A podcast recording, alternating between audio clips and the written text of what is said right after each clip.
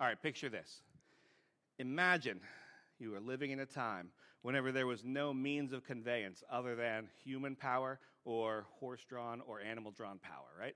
There's also boats and whatnot, but we're in a desert. That doesn't matter, all right? And as you're walking down the road, you see two men in the distance walking, and you can hear them talking. And as they're talking, they're discussing this concept about this man who had come, and they were super disappointed for some reason. You see, there was someone that they had been trusting in, that they had loved, that they had cared about, and then this man was killed brutally. I'd like to say in front of them, but honestly, probably not, because most of his friends and family didn't go. These two probably weren't there, but they heard about it. And you hear them talking about how they were so disappointed because they had an understanding of what he was going to do. They thought this guy was going to come and save their people.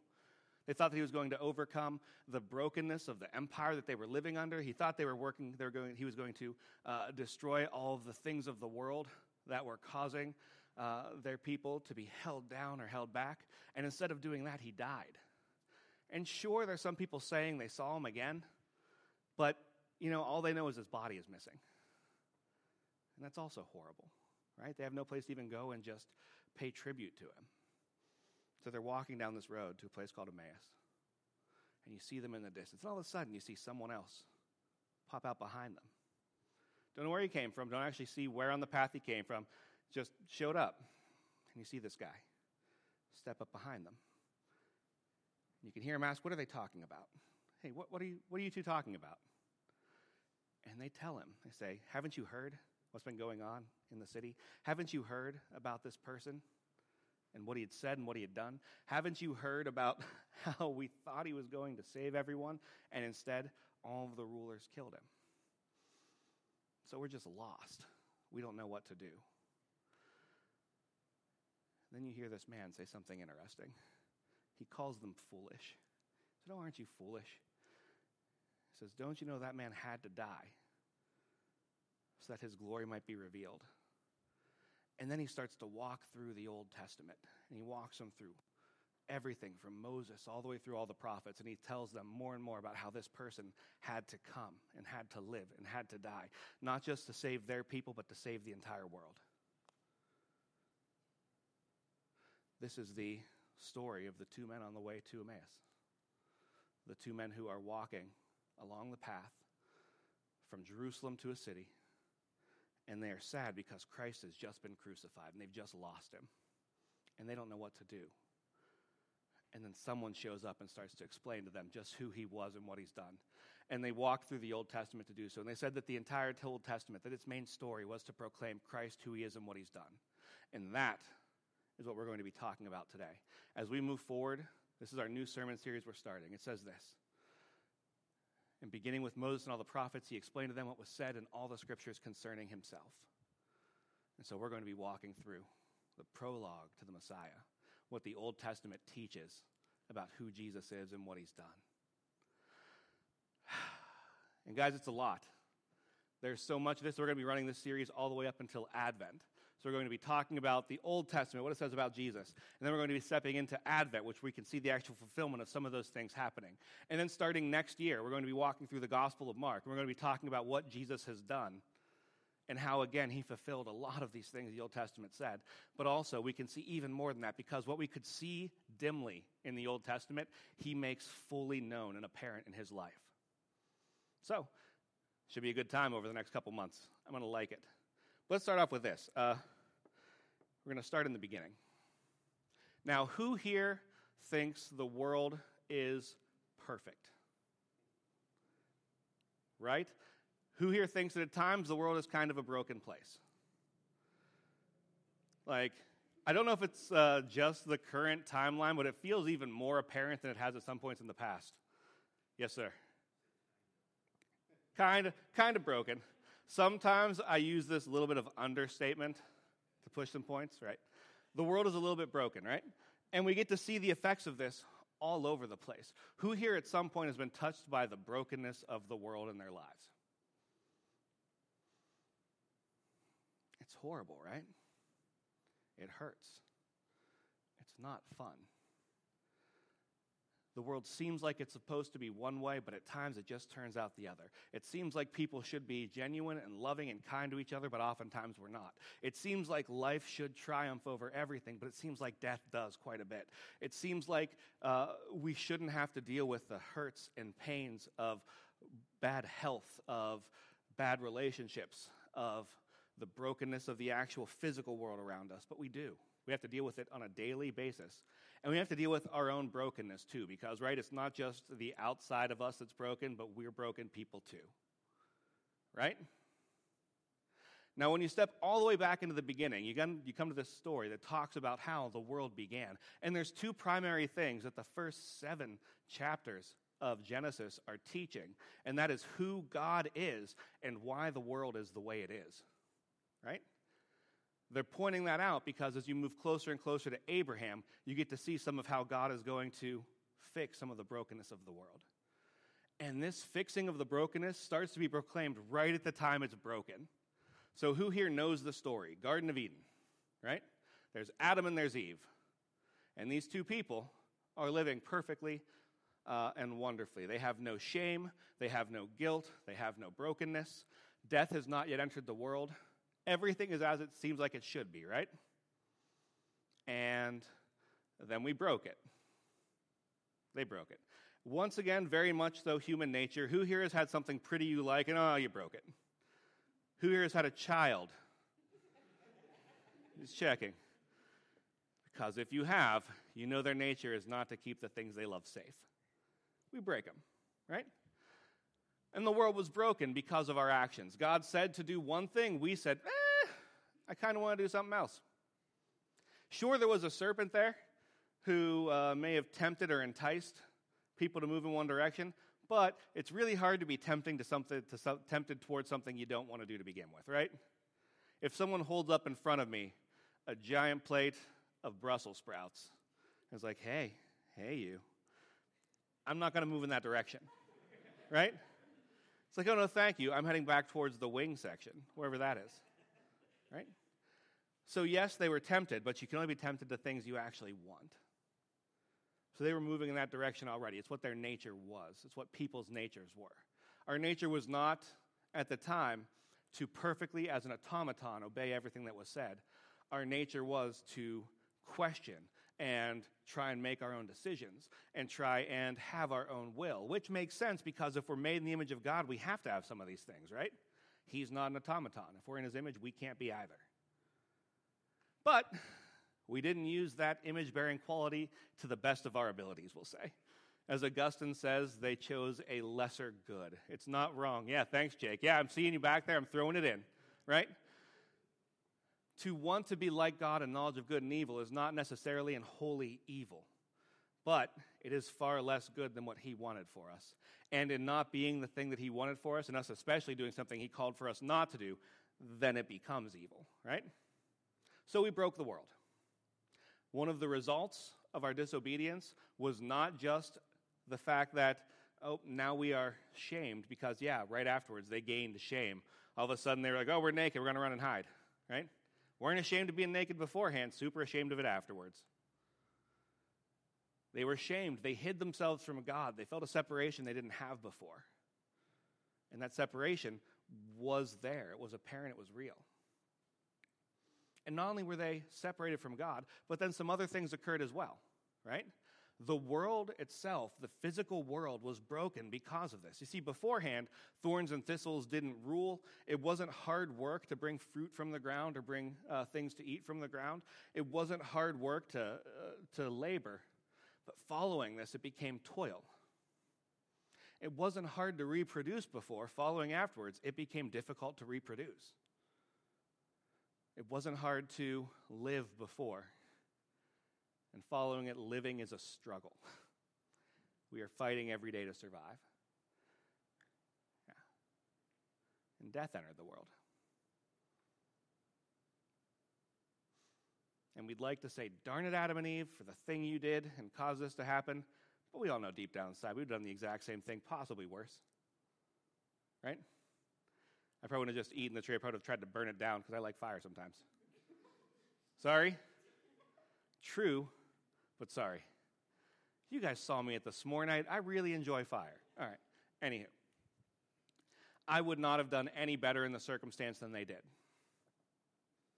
I can't really fault them too heavily for it because if I judge them for it, I'm in trouble. The world broke. Now, when the world broke, some things occurred. God cursed the land. Straight up said, The land is cursed because of you. Then he cursed the serpent, the one who had tempted them into evil, and said, You are cursed because of this. Strangely enough, if you actually read through, he doesn't curse Adam and Eve. Just going to toss that out there. But he curses the land and he curses the serpent, right? And then there's this one little point when he's cursing the serpent. He says, You will crawl on your belly. Basically, you will not have the ability to strike anymore because snakes who are striking are not, they're sitting upright usually. You will be defanged because of this. And he also says this I will put enmity between you and the woman, between your offspring and hers. He will crush your head, and you will strike his foot, his heel, sorry. He tells the serpent that because of what has occurred, at some point an offspring of the woman would come forth and would destroy Satan and his works. And not only would that happen, but yes, Satan would, in some way, shape, or form, cause harm to this person. But if you look at those, uh, like the disparity of those things, one of them is probably going to be in a little worse shape afterwards, right? Yeah. This is actually known as, in uh, theological circles, as the proto evangelon, the first gospel. You see, this is the first time in Scripture you can catch a glimmer of the fact that something is happening far beyond just the little bits of things that we can catch on the pages. And here's what we actually first learn we learn that from the beginning, God had a plan. He was not caught off guard by our sin, by our fallingness. He wasn't caught off guard by the fact that we uh, would choose to not obey him. He understood it and he already knew how he was going to deal with it. He had a plan from the very beginning. And that plan he carried through all of history. From the very beginning up until now, that plan is still ongoing. And this plan is going to walk through the Old Testament as we learn about it. As we move forward, we're going to step forward into some of the other ways we can see this plan. So we see it here. We see it again whenever we hear about uh, Abraham. We hear it again whenever we hear about Moses and David. We hear it again whenever we start to hear some of the words of the prophets. We hear it again whenever we see some of the ways in which the kings have their lineage preserved, even through their badness and the rough stuff that happens. And we see the way that it points further and further down, narrows and narrows down more and more until you can start to understand exactly what it is God is doing this plan is not something that was just sort of constructed on the fly, it was always in place. He always had a plan. Now, let's check this out. He put enmity between her, uh, the snake and the woman, and between the snake's offspring and hers, and that offspring will crush your heel, your head, and you will strike his heel, right? Whenever we step into the New Testament, whenever we move forward, we get to hear a little about what Jesus did through his death on the cross and his resurrection, right? In his death, he broke the power of sin, and in his resurrection, he broke the power of death. He overcame them completely. And in Paul's writings, we see things like this. It says, Since the children have flesh and blood, Christ too shared in their humanity, so that by his death he might break the power of him who holds the power of death, that is the devil, and free those who all their lives were held in slavery by their fear of death in Christ, he broke the power of sin and death and removed us from their fear of slavery to death. We don't have to be afraid of death anymore. Where, O death, is your victory? Where, O death, is your sting? We're not afraid of it because of who he is and what he's done. We know that death is not final. We know that whenever he returns, he will unmake death, he will destroy death, and life will reign. And that will reign with him. We'll serve him. We'll love him.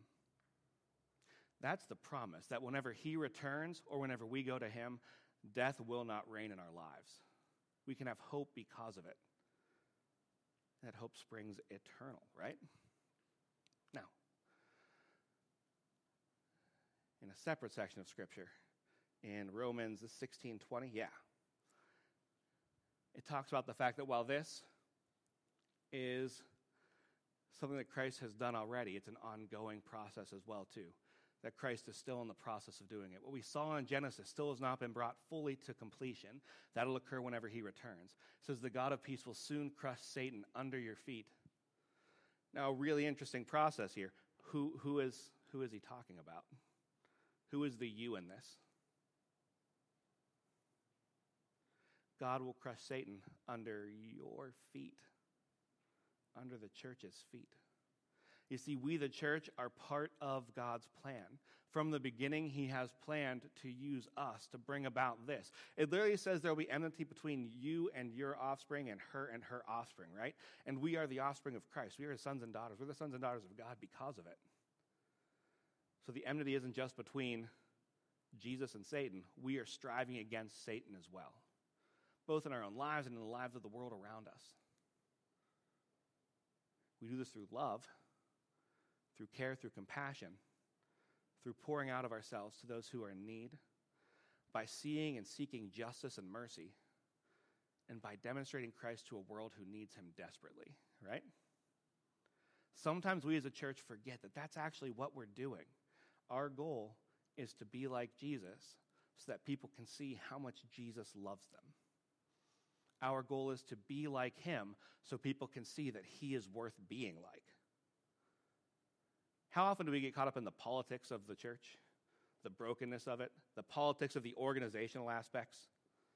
How often do we get stuck in the, uh, I have to do these 17 things for the organization of the church to survive and function? If any of you know me, by the way, I'm speaking directly to myself right now. I like things being organized well. And so sometimes I focus so much on that that I kind of miss the purpose of what we're doing here. And that's this we partake in this plan with Christ. Now consider this whenever Christ, that man who showed up at Emmaus way, on the Emmaus way with those two other men, Whenever Christ came to them, he sat down with them and he taught them and he worked through the Old Testament with them and he showed them more and more what it means to recognize the fact that he is the entire point of existence. He walked them through it. And whenever he did so, they didn't know who he was at first, right? But at the end, their eyes were opened. They came to see who he was and recognized that they had known him and that he was Jesus. See, there's this wonderful thing that happens whenever Christ opens your eyes. You get to see more and more about who he is and what he's done beautiful whenever he does it. But there's a point of it where we also walk forward in it. We learn and where we grow and where we listen. Right? But we're supposed to be like Jesus, right? Jesus found a couple of people wandering in despair, hurt, broken, worried about the world. What did he do? Well, A, he knew what they were talking about already, right? He was well enough uh, uh, accustomed or acquainted to them to know what's going on. By the way, I forgot to do this, I think. From the beginning, Jesus has a plan. So what? Yeah, I should have had that up there beforehand. This is the so what section, everybody. All right. So what if Jesus had a plan? What does it matter for us? So, Jesus, we're supposed to be like him. He heard and saw where these people were at. He understood the hurt and brokenness, what they were going through, and he answered appropriately, right? He didn't answer in a negative or bad way. He did point out some foolishness they had, and he pointed out their wrongness in different ways, but he did it in love, and he did it to show them that they can have hope. He offered them hope, right? In that hope, he reconciled themselves to what he was doing. He helped them be reconciled to who he was and what he had done through his life and death. And guess what? Since then, we know what it is to fear God. We try to persuade others. What we are is plain to God, and I hope it is also plain to your conscience. We are not trying to commend ourselves to you again, but are giving you an opportunity to take pride in us so that you can answer those who take pride in what is seen rather than what is in the heart. If we say we are out of our mind, as some say, it is for God. If we are in our right mind, it is for you. For Christ's love compels us because we are convinced that one died for all, and therefore all died. And he died for all that those who live should no longer live for themselves, but for him who died for them and was raised again. So from now on, we regard no one through a worldly point of view. Though we once regarded Christ in this way, we do so no longer. Therefore, if anyone is in Christ, the new creation has come. The old is gone, the new is here. All this is from God, who has reconciled us to himself through Christ and gave us the ministry of reconciliation. That God was reconciling the world to himself in Christ, not counting people's sins against them, and he has committed to us the message of re- reconciliation. We are therefore Christ's ambassadors, as though God were making his appeal through us. We implore you on Christ's behalf be reconciled to God. God made him who had no sin to be sin for us, that we might become the righteousness of God. Oh, sneaking ahead. the point of the church is not to be an awesome organization that does good works in the community. That is part of the result of what we are. The point of the church is not just to be a place where community reigns, that is a result of what we are. The point of the church is to go forth and proclaim Christ to a world that desperately needs him as much as we need him.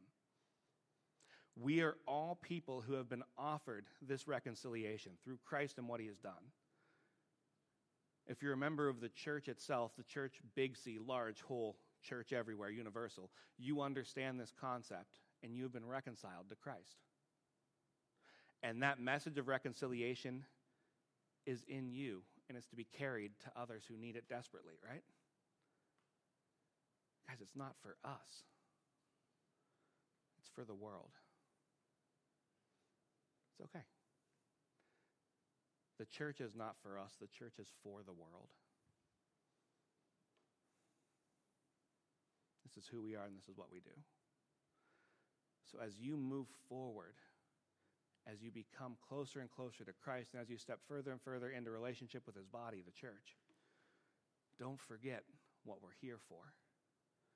Don't forget the fact that we exist for him.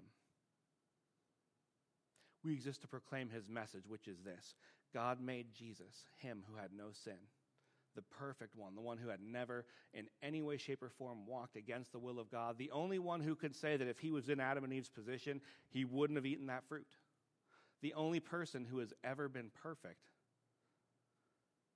to be like a sin offering on our behalf. God made him who knew no sin to be like sin for us.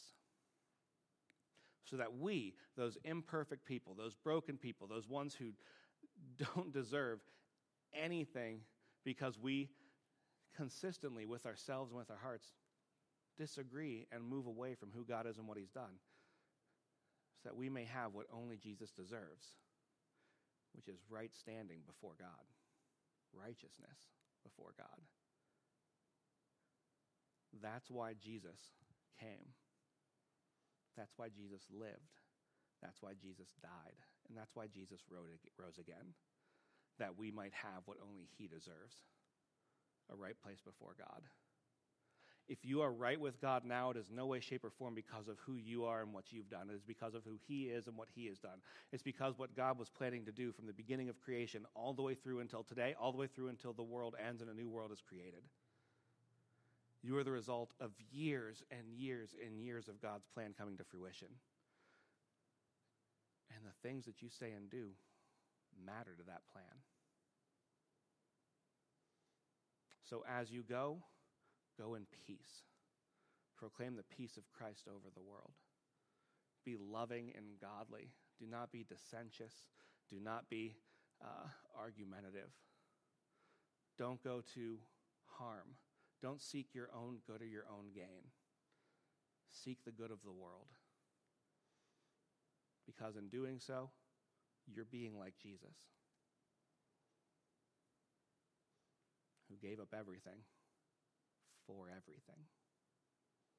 Does that make sense?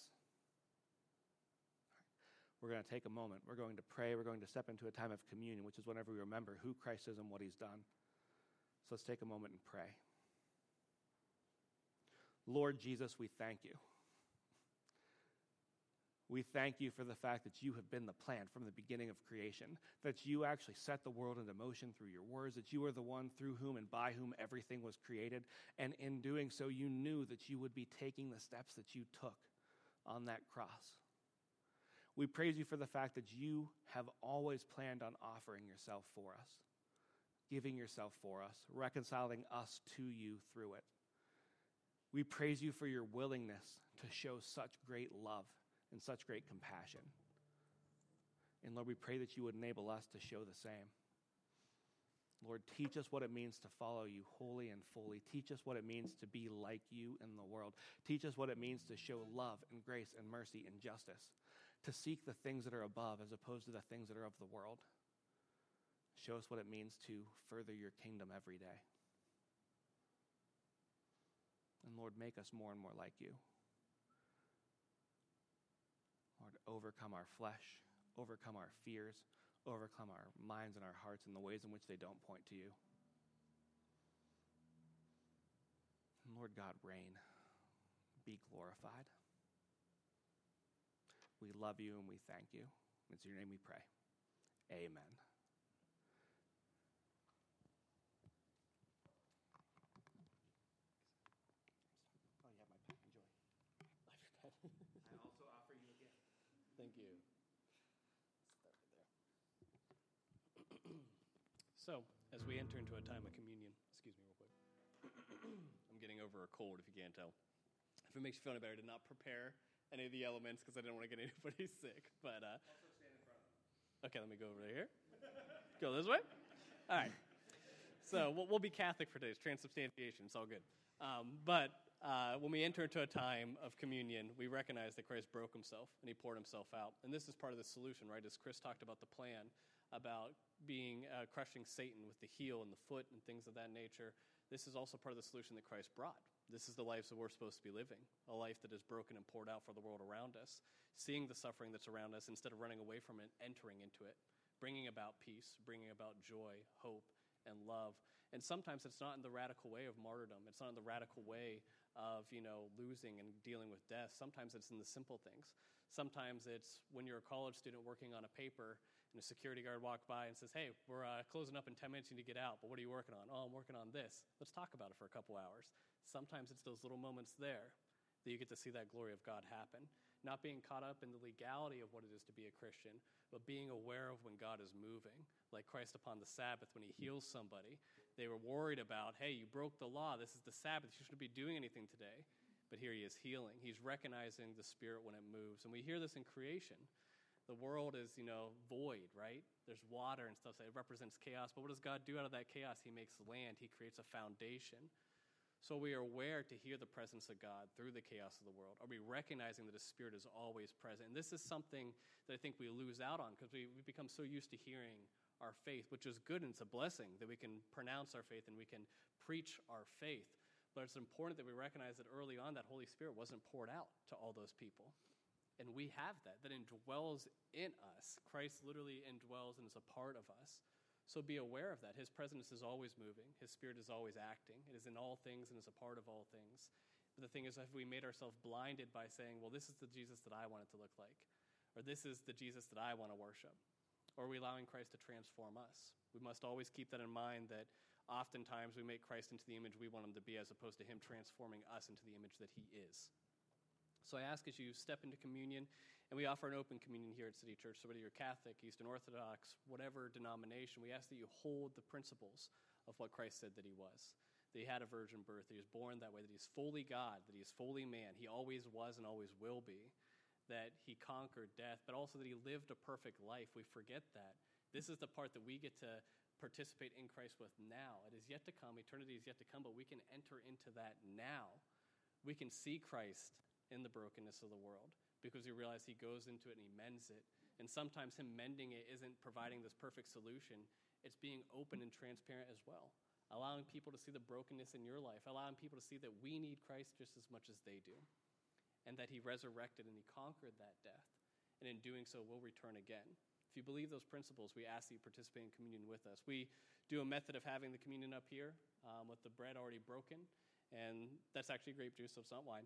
Um, but we have that there as well to symbolize that Christ presents himself to us already broken and poured out. But there still is an action that we have to do. You have to get up, you have to move. He's always at the door knocking, but are we going to be the ones that answer? So I want you to reflect on the things that we talked about, reflect on Chris's sermon. Ask yourself, what are the simple things that you could be doing the simple moments where Christ is present, that instead of saying, This is how I should do things, God, what should I do in this moment? So meditate on that, reflect on that, and you're ready. Please feel free to participate in communion with us.